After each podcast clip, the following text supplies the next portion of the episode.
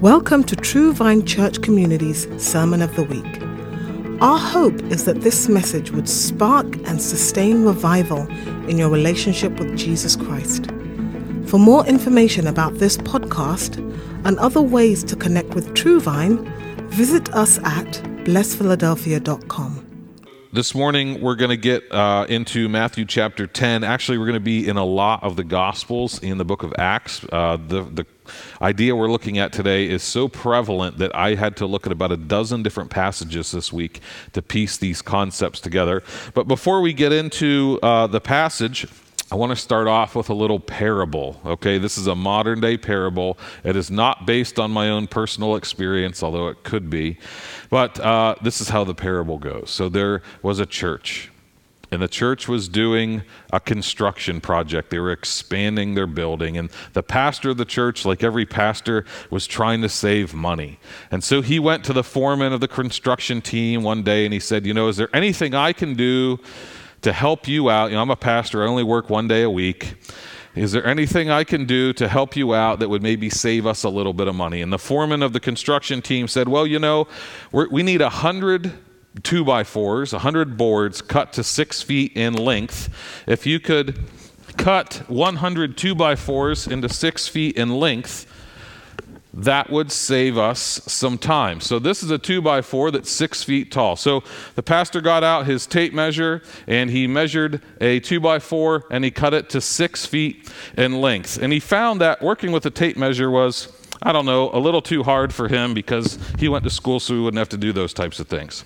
So, he decided, well, I already have one board that's six feet long. I'm going to lay that six foot long board on top of the next board, draw my line, and cut it. And then I'll just take that board and put it on the next one, and that board and put it on the next one, and that's what I'll do, and I won't have to deal with a high tech tape measure. And so he did that, and he did 100 boards. Here's what that pastor didn't know every time that you cut a piece of wood with a circular saw, you are removing one eighth of an inch of that piece of wood. It's called kerf. It's the uh, material that is removed in the process of uh, sawing. And so the first piece of wood was six feet long, but the second piece of wood was five feet, five feet, 11 and 7 eighths inches. And then the next piece was an nth of an eighth shorter, and the next piece was an nth of an eighth shorter, so that no two pieces of wood were the same length. In fact, by the time he got to the 100th piece of wood, it was five feet long. And he didn't know it because he's a pastor and he knows Greek and Hebrew, but not basic measurements. So, this is what he started with. This is what he ended with. See the difference? Okay. So, the problem he had was he never went back to the original standard. He measured this piece by that piece and that piece by this piece, and he kept comparing one piece to another piece, but he never went back to the original measurement. Now, we do that when we're trying to get a concept of what it means to follow Jesus. This is how we do that. We have conversations like, "Oh, I read a book by uh, Rick Warren, and his church does that." Well, did you hear what the church down the street is doing? Maybe we should do that. Oh, my, my cousin is, is a Christian and they read this book, so I'm going to do that. And they don't do this, so I'm not going to do this. And the church I grew up in did it this way. And the church I used to go to did it that way. And we end up comparing church to church. We end up comparing Christian to Christian to Christian instead of comparing church to New Testament and Christian to New Testament. So the New Testament is the tape measure that we're supposed to measure the Christian life by. But we usually just measure it by what we've seen in other people's lives. Well, I don't know, I've never seen anyone else do this stuff, so I'm not going to do it. Or I have seen other people do this stuff, so I am going to do it. Uh, the person that discipled me did it, the person that led me to the Lord did it, or they didn't do it, so I'm going to do it or not do it based on what I saw in that person's life, not based on what I see on the pages of the New Testament. We read books, we go to seminars, we go to concerts, it's incredible to me that we've made Christianity or following Jesus into something that is full of things that are not in the Bible and absent of the things that are in the Bible. So we're going to look at, we're going to go back to the tape measure. We're going to get out the measuring rod. We're going to look at how Jesus made disciples, how he selected them, what he sent them out to do, and we're going to go back to the original standard. You know, there's a word we throw around, throw around sometimes when we're talking about the Bible. We talk about the canon of Scripture. Have you ever heard that phrase, the canon of Scripture? A canon, in that context, we're not talking about something that you blast cannonballs out of. It's based on a Hebrew word which just means the measuring rod. When we say scripture is the canon, we mean this is the measuring rod. This is what we judge things by. If it stands up to this, it's good. If it doesn't stand up to that, it's bad. When we don't measure things, when we don't go back to the original standard, the original measurement, we end up short, just like this five foot long board. So we're going to go back to the original instance where Jesus is selecting disciples and what he's training them to do and how he's sending them out. Does that make sense? That we should go back to this instead of have a survey of like of 100 churches in Philadelphia, they use this discipleship program or read these books. Let's just go back to the New Testament, specifically the Gospels, and see how they do it. So I'm going to read Matthew chapter 10, verses 1 through 8. This will be up on the screen. You can follow along if you'd like. Jesus summoned his 12 disciples and he gave them authority over unclean spirits to cast them out and to heal every kind of disease and every kind of sickness. Now, the names of the 12 apostles are these the first, Simon, who was called Peter, and Andrew, his brother, and James, the son of Zebedee, and John, his brother. Philip and Bartholomew, Thomas and Matthew, the tax collector, James, the son of Alphaeus, and Thaddeus, Simon the zealot, and Judas Iscariot, the one who betrayed him. These twelve Jesus sent out after instructing them Do not go in the way of the Gentiles, and do not enter any city of the Samaritans, but rather go to the lost sheep of the house of Israel. And as you go, preach, saying, The kingdom of heaven is at hand. Heal the sick, raise the dead Cleanse the lepers, cast out demons, freely you received, freely give. And there is additional instruction about how they're going to go into these cities, but you can read that on your own time. There's only so many pa- uh, verses I can get to today. So, this portion of Scripture has two specific points that I want to draw our attention to. First is how did he select these 12 disciples, or as they're called in this passage, 12 apostles. You know, the 12 disciples and the 12 apostles are essentially the same people. There's like one or two that we have some questions about, like, you know, and then there's a guy, Matthias, that comes in and replaces Judas Iscariot. So there's a tiny little bit of discussion, but for the most part, over 90% of them is overlap. That the 12 disciples are the 12 apostles, okay?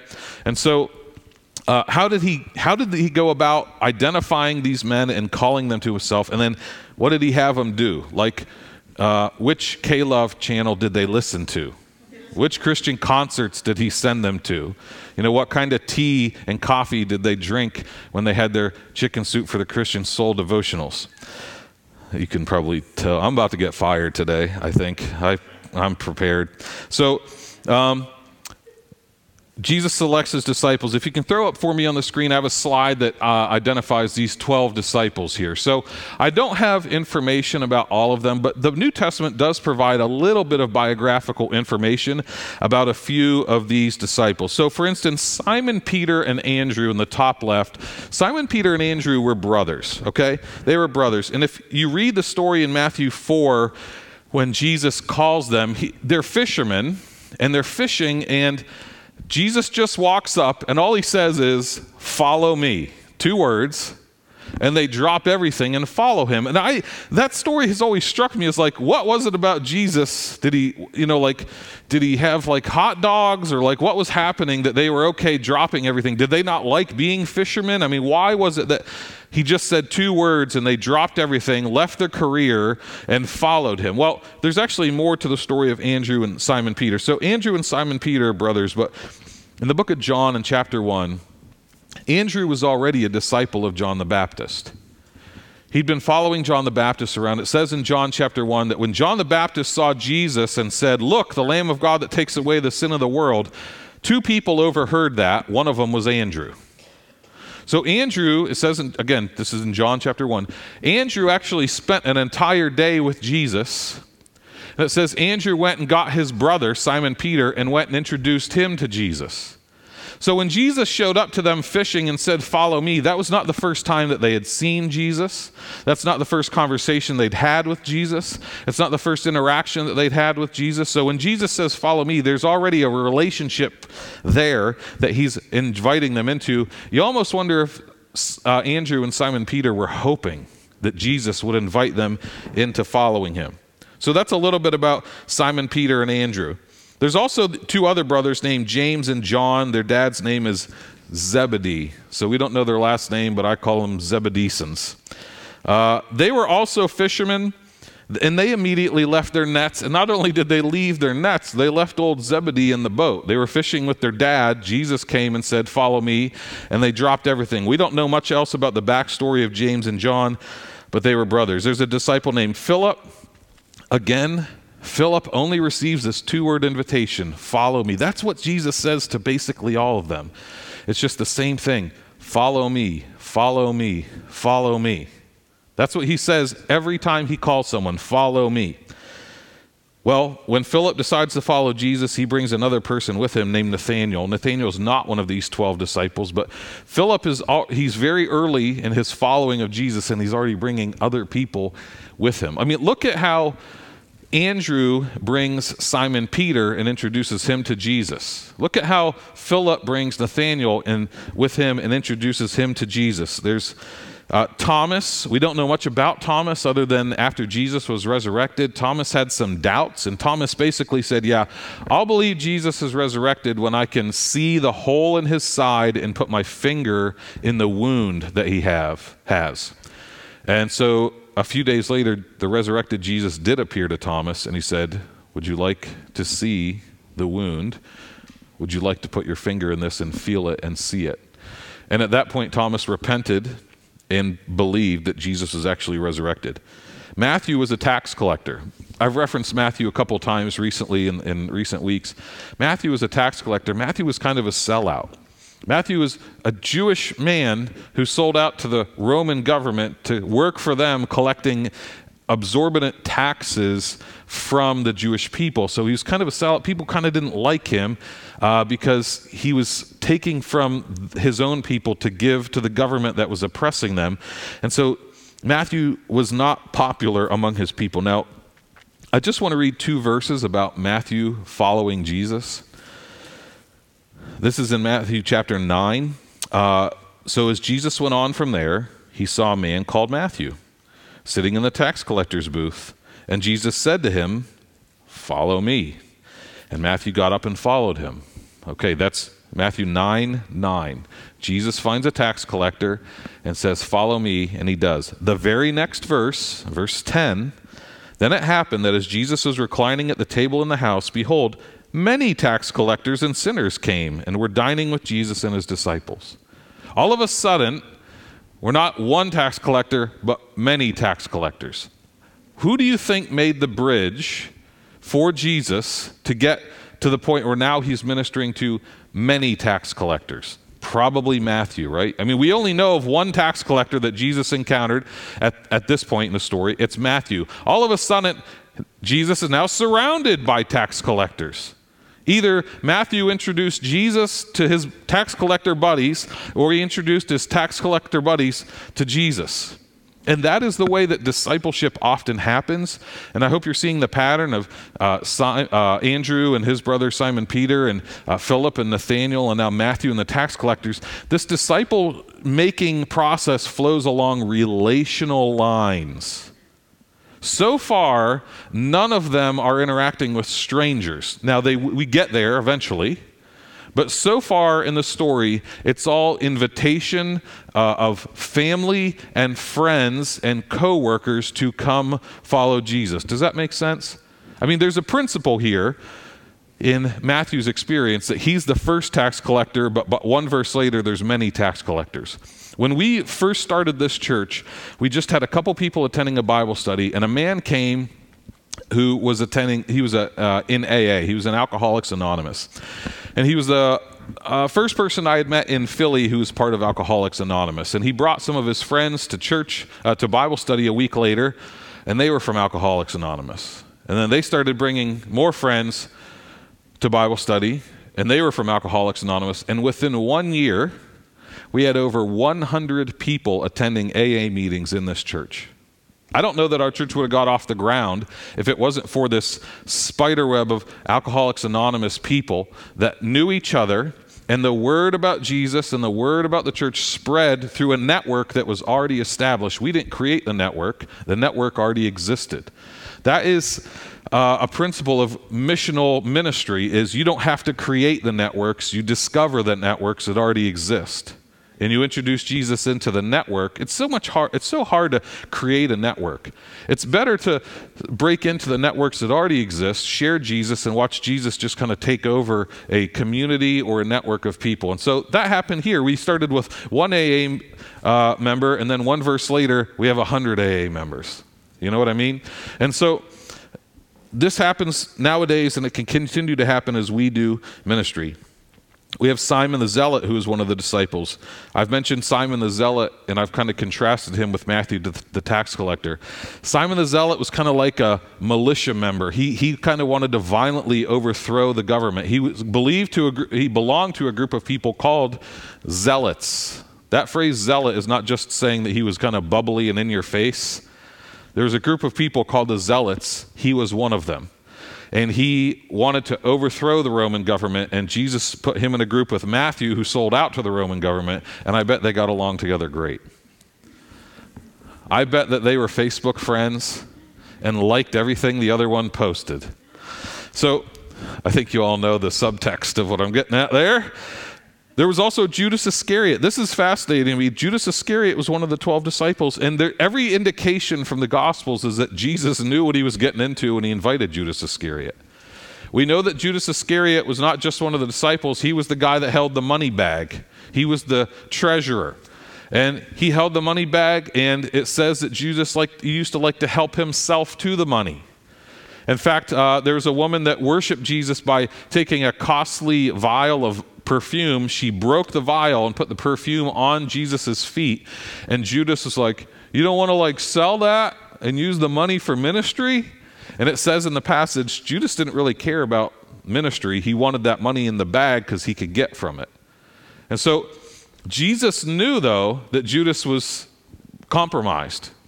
I mean, every indication is that Jesus knew someone was going to betray him, and he knew that it was Judas early on in the process. Yet he invited Judas in.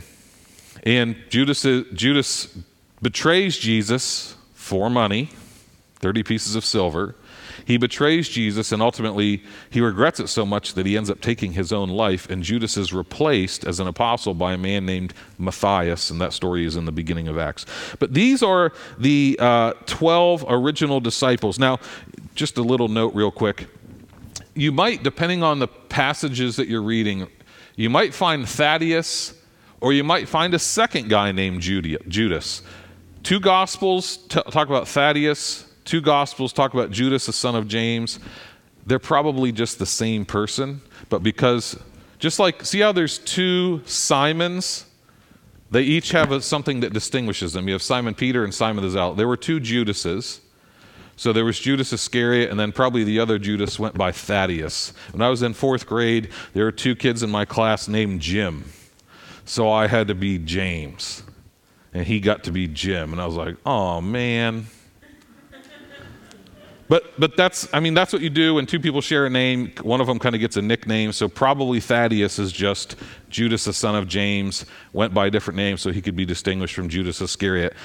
I would want to be distinguished from Judas Iscariot too. Wouldn't you? Not a lot of little boys being named Judas nowadays. Okay. So these are the 12 disciples. Notice how Jesus he invites them. He says, "Follow me." There's an invitation there. And that that invitation results in like a a uh, networking or a spider webbing into their families, into their relationships that they already had. They will eventually follow Jesus and go begin to share the gospel with strangers, but it has an immediate effect on their relationships that they have in the moment, and that is how Jesus calls disciples. And that there's some a reality there for us that we can't just focus all of our disciple making efforts on leapfrogging the relationships we do have so that we can go reach strangers that we've never met. There's a place for that, of course, but don't leapfrog the relationships that you already have. Don't leapfrog your family uh, in order to get elsewhere.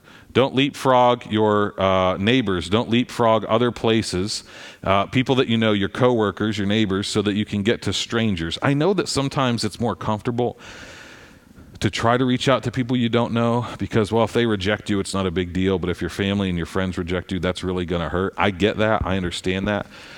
So it's important then that we establish relationships and trust and intimacy and the ability to have conversations and take take opportunities without forcing opportunities uh, to share the gospel with people that we already have relationships with. Now, I want to move on to not just who these 12 men were, but what did Jesus tell them to do? What did he train them to do? Okay? Um, this is the part that might get me fired. So, let me just read verses uh, 1 and 7 and 8 again. Jesus summoned his 12 disciples, and he gave them authority over unclean spirits to cast them out and to heal every kind of disease and every kind of sickness. Okay, so what did he give them authority to do? Cast out demons, heal the sick. Right? All right. So, verses 7 and 8. So, what did he send them to do?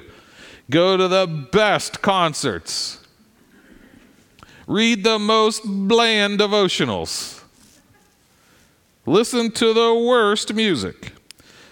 He says, As you go, preach, saying, The kingdom of heaven is at hand. Heal the sick, raise the dead cleanse the lepers, cast out demons, freely you received, freely give. Now, you guys already know the story. Did they take that as hyperbole and metaphor, or did they go do exactly what they were told to do? They went and did exactly as they were told to do, right? They actually went and cast out demons, healed the sick, preached, raised the dead, cleanse lepers. In fact, in one of the stories where they went and did this, the, the 12, they went out, they cast out demons, healed the sick, did all this miraculous stuff. When they came back, they were so hyped up, Jesus said, Calm down, calm down.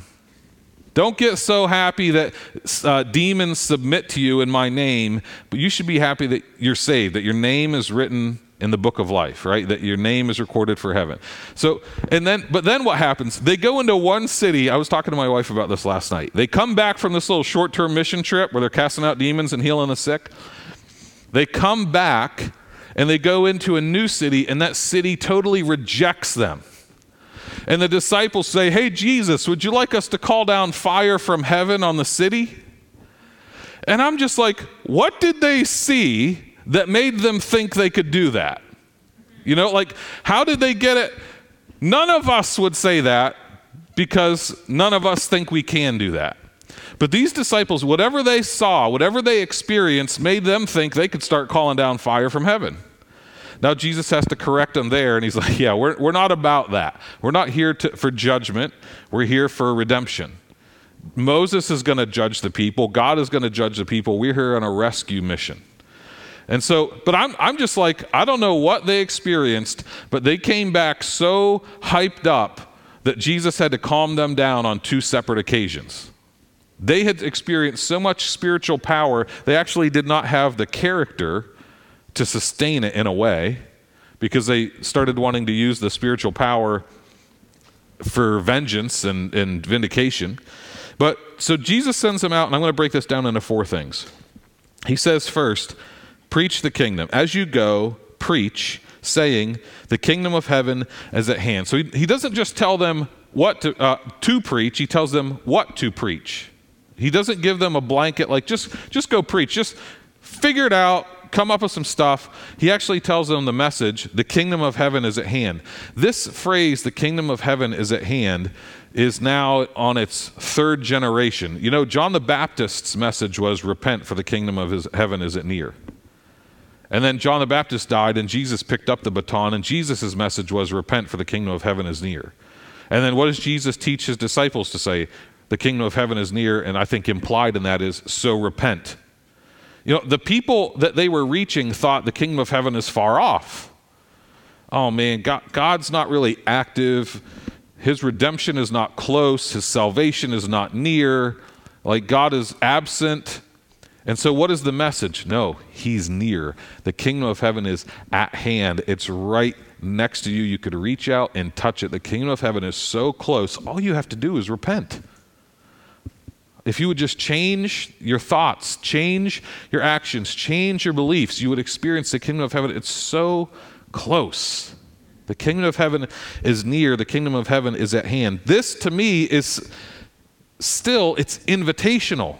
It's like all you got to do is repent and you'll experience the kingdom. It's not a bunch of hoops to jump through. It's not far away, it's not far off, it's near. Just repent, just turn from what you've been doing and you'll experience the kingdom of heaven.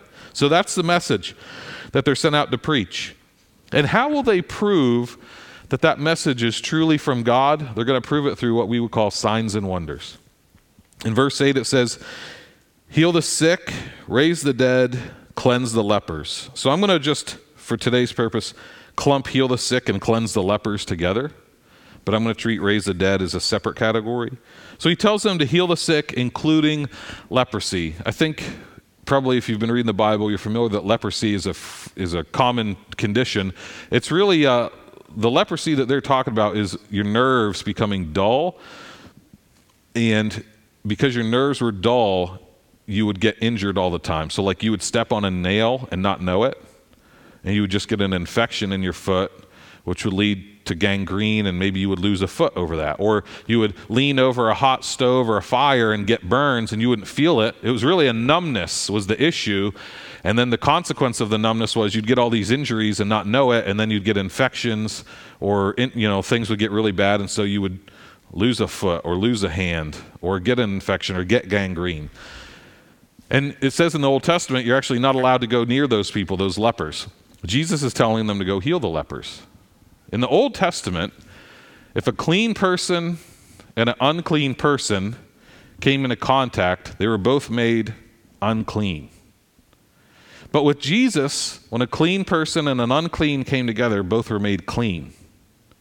You understand? Like there's a shift in the New Testament where all of a sudden the ability to heal is stronger than the ability to infect. This would be like, you know, like I know we're all nervous about the coronavirus and like, you know, one sick person can make a whole church sick or one sick person can make a whole family sick. What if one what if the way it worked was one healthy person could walk into a room full of coronavirus patients and they all were healed? So that's how it was working with leprosy. One whole healthy person, Jesus, could go into a crowd of lepers and all of a sudden he's not sick, they're all well. That's the power of the new covenant. Which covenant do we live under? The new one, right?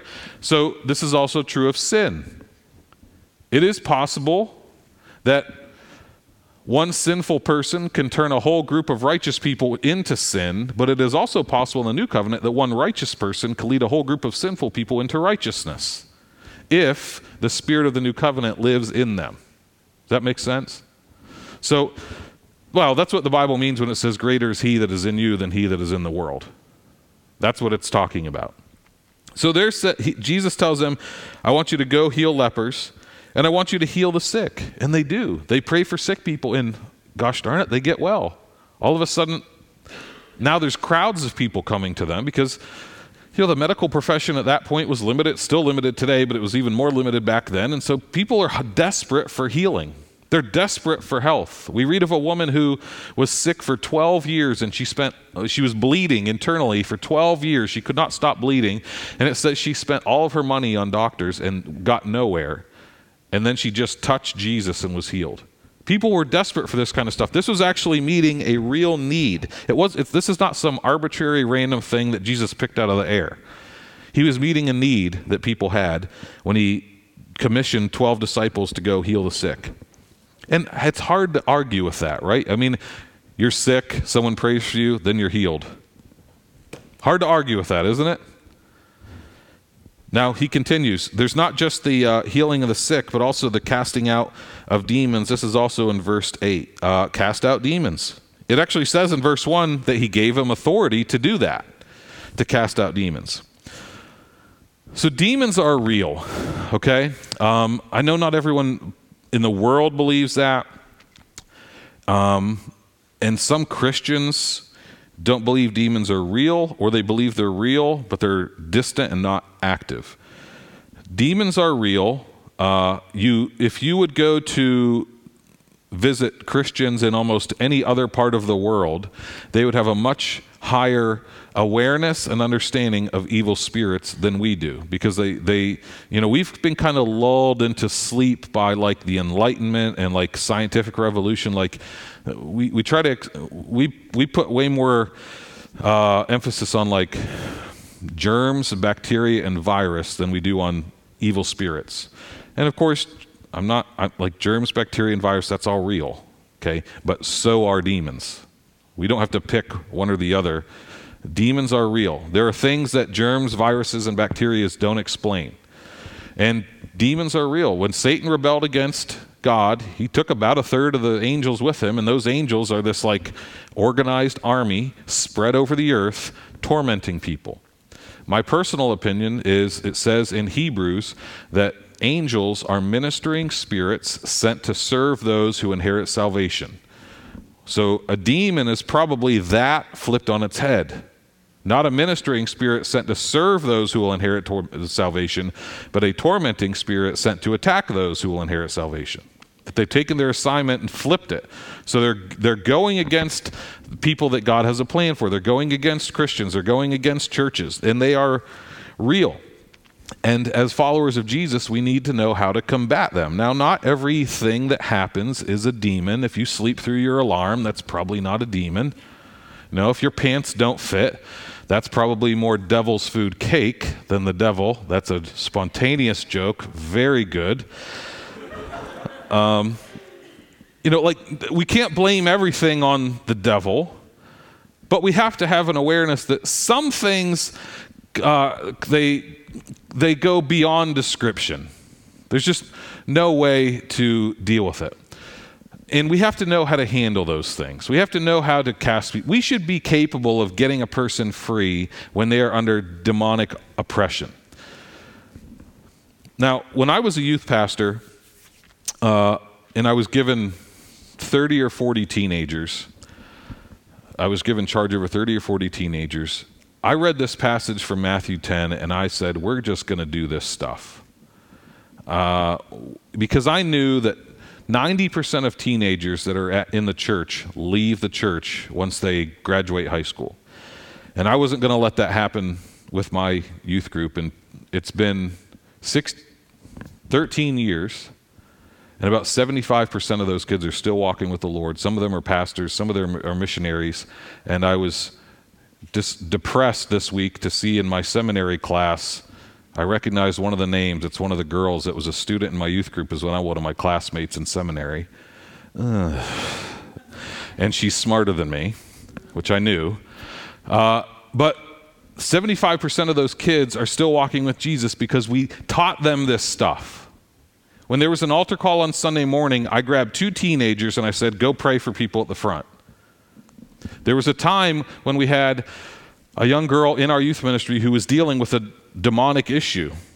She was being attacked by demonic presence, and I gathered a bunch of teenagers around her, and we went through a you know brief process of removing the spirit from her. There were 17 of us in the room. We cast out this evil spirit from this girl we said, You have to go in Jesus' name, and we heard footsteps, footsteps run down the hallway. We opened the door to see who was there. No one. We all heard this demon getting out of the building. We, and, we, and to this point, all 17 of them are like, uh, uh, uh, uh you know, like they all heard it with their own ears. And I've confirmed that story over and over with people that were present that we all heard that. And so you have you have to know how to do this stuff. This is what Jesus taught his disciples to do. And I hope you're seeing this, this pattern is becoming clear. Like, this is not some peripheral thing, it's actually the main thing he taught them to do preach, heal the sick, cast out demons. And so he sends these 12 apostles out. It says in Matthew 10 1, it calls them disciples, but in the very next verse, they're called apostles, okay? Um, I think that's important because there's this tricky teaching that, oh, well, you know, the apostles, they lived in this unique time and, you know, they did things that were special to that time and we don't do those things anymore. We don't do what the, you know, the, the 12 apostles, that's unique. We don't do that anymore. Okay, well, if I'm not supposed to do what the 12 apostles did, then who am I supposed to learn from? Well, you want to learn from the disciples. Okay, the disciples are the apostles. If I'm supposed to learn about discipleship from the disciples, then that's what I'm going to learn. And it's not unique. Jesus didn't just pick these 12 guys and send them out and said, oh, go do these things. In uh, Luke chapter 9, he sends the 12 out. This is the same story that I read from Matthew. In Luke chapter 9, verse 1, he says, He called the 12 together and he gave them a power and authority over all demons and to heal diseases. Does that sound familiar? And he sent them out to proclaim the kingdom of God and to perform healing. Okay, that's the 12. The very next chapter, Luke chapter 10, after this, the Lord appointed 70 others. And he sent them in pairs ahead of him to every city to heal those in it who are sick and say to them, The kingdom of God has come near to you. So that's not just for the 12, but he picks 70 others. So now we're in 82 people that Jesus, in his first couple years of ministry, has now equipped to send them out to heal the sick and to preach and to cast out demons. It doesn't just happen for those 82 people. In Mark chapter 16, it actually says that these signs will accompany followers. It says in Matthew 16, these signs will accompany those who have believed. They will attend Christian concerts. They will read vague and shallow devotionals. They will act like they don't know Jesus. Oh, no, sorry. I'm just paraphrasing uh, life. It says, These signs will accompany those who have believed. In my name, they will cast out demons. They will speak with new tongues. They will pick up serpents and if they drink any deadly poison, it will not hurt them. They will lay hands on the sick, and they will recover. These are the signs, not just for the 12, not just for the 70. It says these are, these are the signs for those who believe. Okay? These are the signs for those who believe. Now, since this gets abused, the picking up snakes and the drinking deadly poison is not a prescription for you to go do those things. Okay, that's where those like weird snake handling churches come in. They think that this is uh, a test, like go do these. No, this is saying that like if someone's trying to persecute you by poisoning you, you'll survive. There's a story in Acts chapter 28 where Paul's making a fire and he's bit by a snake. And everyone says, Karma's got him.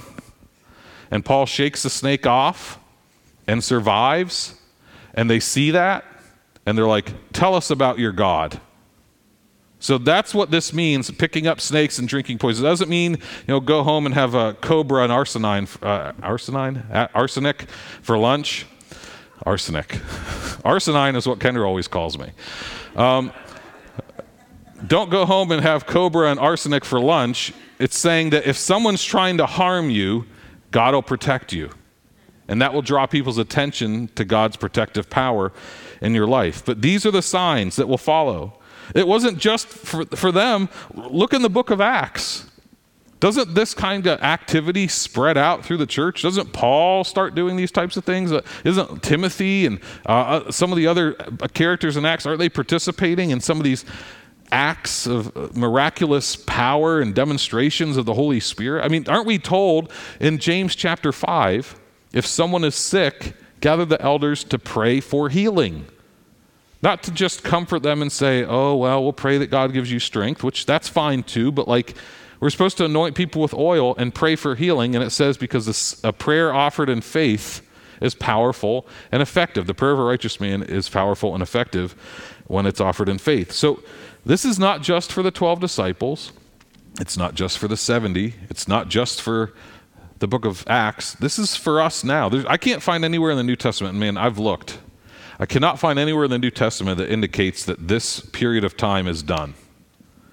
But I think these things continue. Are there still sick people? Are there still demonized people? Does the gospel still need to be proclaimed? Okay, so I guess we have something to do, right? Uh, I want to read a couple quotes real quick from some of the more significant uh, spiritual writers in my life. The first is from Albert Benjamin Simpson, who was a pastor in New York City in the late 1800s and early 1900s, referring to uh, Mark 16, the whole, these signs will follow those that believe. This is what he says Here's the commission given to them. What right do we have to preach the one without the other? What right have we to hold back any part from the perishing world? What right have we to go to the unbelieving world to demand their acceptance of our message without these signs following? What right have we to explain their absence from our ministry by trying to eliminate them from God's word or consign them to an obsolete past? This is what A.B. Simpson's saying. We don't have a right to say, believe my message but I can't prove it. Believe my message, because if they read the Bible, right? If we got them to read the Bible and it said, these signs accompany those who believe, you don't have those signs, so I don't have to believe your message. Right? Even Jesus said that his works of power validated his message, and that if he did not do those works of power, they were excused from believing him. And so I, I'm, I'm sad to say the world has an excuse for why they don't believe. Because we're not doing what the Bible says the believers would do. We're not proving it. We're not sh- doing the, the acts of power, the signs and the wonders. And so, no wonder people don't believe. This next quote is from A.W. Tozer, because uh, I haven't quoted him in two weeks. So he says, if we have the anointing of the Spirit and His presence in our lives, we should be able to do what Jesus, the Son of Man, was able to do in His earthly ministry. Jesus Christ, in the power and authority of His Spirit anointed humanity, stilled the waves, quieted the winds, healed the sick, gave sight to the blind, exercised complete authority over demons, and raised the dead. We, we have access to the same Holy Spirit that Jesus relied on. And if you have a hard time swallowing that, okay, well, then at the very least, we have access to the same Holy Spirit that Peter relied on, Paul relied on. I mean, do we need to go through the whole New Testament? Because Jesus is not the only person that did these things. He's our model, He's our example, and He's the reason we can do these things. But Paul copied Jesus, Peter copied Jesus. We should be copying Jesus. We should be doing what Jesus did. There's no excuse for us to push these things off to another time or to another people. About two years ago, I was in a meeting with about 50 pastors, and we were talking about this concept, you know, like s- supernatural things, spiritual things. We, you know, we were talking about this. And one of the pastors stood up and he was very polite when he said this, but, you know, he was being honest, and he said, You know, the people that like talk about demons and cast out demons and heal the sick, you know, they're weird. he said, they're weird, but we need them. I think that was his way of being like apologetic. You know, like, you know, those, those ones that cast out demons and heal the sick and believe for resurrections, you know, they're weird, but we need them in the church. Which I think was his, he was an attempt at like healing and so I stood up less politely and I said, You know, from their perspective, I think it might be that the ones who don't pray for the sick and don't cast out demons are the weird ones. I mean, why would you think, if you read the New Testament, why would you think that the ones who cast out demons and heal the sick are the weird ones? That's only weird if you've been in church too long. You know what I mean? It's not weird based on this. I, so I said, because they can't fire me, I said, I think it's weird that most of our churches have gone two or three years without baptizing a person. That seems weird to me. I think it's weird that 90% of the churches in our denomination are shrinking. I don't see that in the Bible. That seems weird to me. I think it's weird that most of our churches are one race. That's what seems weird to me. Not the stuff in the Bible, that seems normal. That seems like what we should be aspiring to and training people to do. Okay, so I stopped there because I want to have friends, guys. but I have so few. I choose to be an introvert because no one likes me. So now, I don't think every Christian has to do all of these things every day. I don't do them every day. But what I do think is that most Christians don't do any of it ever. You know? We, I, I don't think you need to go home, okay, I got to get six demons out today and heal four uh, sick people. No, don't do that. Don't put that pressure on yourself. That's ridiculous. But I am saying, man, if, if, if you've never prayed for a sick person, you, you got to start. It's got to be in your tool bag. If you've never been a part of helping a person get free from a demon. You gotta, I'm, you don't have to do that every day, all the time, but like it's got to be somewhere. And and also, if you have not shared the gospel with people, if you have not preached the kingdom of heaven is at, is at hand, if you have not called people to repentance, you got to start looking for opportunities where God has put you in that position to to preach that message. Is it going to happen every day, all day? No, it's not. Some days you just have to do laundry. You know, some days you just have to make dinner for the kids or something like but you please don't follow Jesus for 10 years, 15 years and have never done the stuff that Jesus taught the disciples to do. Because this is what he prepared them to do. This is what he sent them out to do. Um, and get trained in how to do this stuff. I know like it's intimidating. Oh, how am I supposed to do this? About 10 or 12 times over the years, our church has offered training on this. And so this week, through the Church Center app and through our Facebook group, I'm to, I went way back into the archives and pulled out the recordings of all of that. And I'm to post, well, not all of them, but three or four of the trainings that we've provided on how to pray for the sick, how to deal with the demonized, and we're to post those and you can go back and listen to those. But uh, so once you've listened to it, find opportunities to apply it. I think that this is what we need as we head into the next couple years in the United States.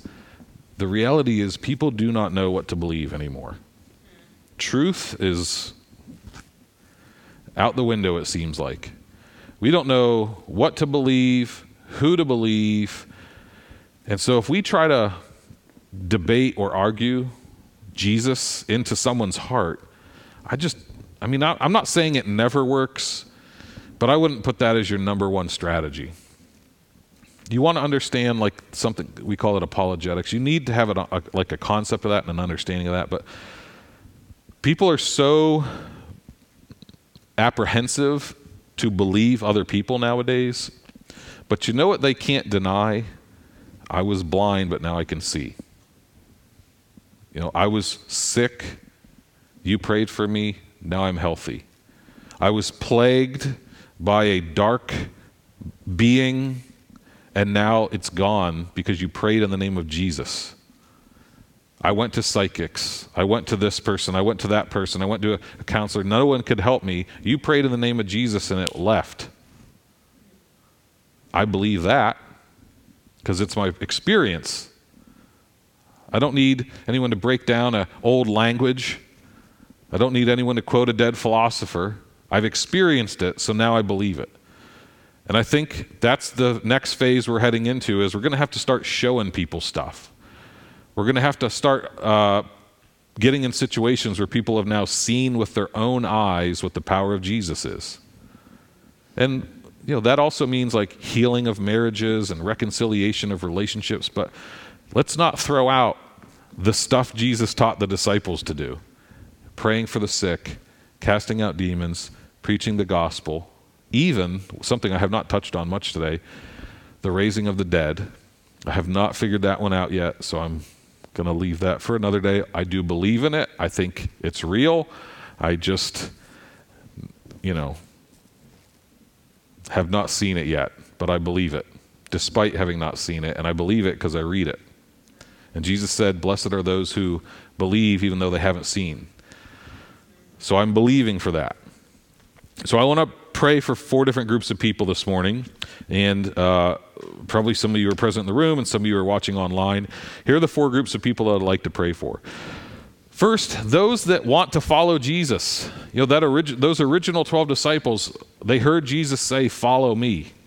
And there's a good chance that someone watching or present has not totally responded to that follow me invitation yet. So if you're hearing Jesus say to you, follow me, and you're probably hearing it as like a whisper, maybe you're hearing it out loud even, follow me, follow me like an invitation, I want to pray for you. I also want to pray for those of you that are feeling like a burden to share the gospel. Those of you that hear that part where Jesus says, Go preach, the kingdom of heaven is at hand, repent, for the kingdom of heaven is at hand. Some of you that burns in you like a hot fire. I want to pray for you that you know when to pull the trigger on that, that God puts you in situations to do that. I want to pray for those of you that want to heal the sick and the dying, that you have compassion on people when they're suffering. You don't want to see them go through it. You know, sometimes compassion is contributing to their healing, not just crying alongside of them. And so I want to pray for you. And then finally, those who feel like God has called them to engage in spiritual warfare, whether it's personal or regional or whatever. Uh, I want to pray for you. So there's those four groups. If you're in one of those groups, um, you can amen the portion of the prayer that's dedicated to you. Jesus, I pray for those who you are saying to today, follow me, that have never followed you, that did not understand that they could follow you, that didn't know that you were calling them to follow you, but they're they're picking up on something that's going on inside of them right now, and they're thinking, maybe Jesus is talking to me. Maybe he is leading me on a path, and you're inviting them to follow you, Lord. I pray that they would just respond with a yes, I will follow you, and that they would do like Andrew and Simon Peter and James and John, who dropped everything, who did not say, I'll follow you when the time is right, I'll follow you when I'm older, I'll follow you once I clean up this mess. They just dropped everything and followed you. I pray for that type of response, Jesus, that they would, even in the mess, that they wouldn't feel they need to clean up their life, but that they would know that you are going to change their life and transform them, that people would respond and follow you. Lord, I pray for those who have like a, a fire in their bones to share the gospel, to preach, to call people to repentance, and to let people know that the kingdom of heaven is more near and more accessible than they thought. I pray for those people to have a wisdom Lord. I pray that you would train them in knowing your word. I pray that you would give them sensitivity to know when fruit is ready to be picked and to know when fruit is simply ready to be watered. Lord, I pray for the gardening, uh, that gardening metaphor that you use, Lord, that they would plant seeds when seeds need planted, water seeds when they need watered, and pick the fruit when it needs to be picked. Give them discernment and wisdom to know when the time is right. Lord, I pray for those that want to heal the sick and the dying, that are given opportunities to pray for those whose bodies are weak and whose bodies are hampered by disease and sickness, Jesus. You, you came to save us from sickness just as much as you came to save us from sin. And so, Lord, I pray for healing. I pray for divine healing. It's your power through your sacrifice on the cross that enables our bodies to be healed. And so, Lord, I pray for faith for those people that they would believe, even when it looks ridiculous to believe it. Give them faith to believe that you heal the sick. And finally, Lord, for those who feel called to engage in spiritual warfare, who, who Lord, want to see people set free from tormenting uh, spirits from people who want to see regions like the atmosphere in a city cleared out so that people can think clearly and hear from you clearly and not be deafened by the demonic static that happens in the atmosphere, Lord. I pray that those people would have boldness. Jesus, take away fear and anxiety. And I pray, Lord, that they would know their identity in you and that they could minister from that place. I pray for all of these groups of people because this is what you sent the disciples out to do, and these are the signs you said would follow those who believe. So I pray for these in Jesus' name. Amen. Thank you very much for joining us today. And uh, I just want to ask you this week keep your eyes and your ears open for these opportunities, okay? All right. God bless you. Have a good weekend. Thank you for listening to True Vine's Sermon of the Week. This podcast and an archive of previous episodes can be found at blessphiladelphia.com.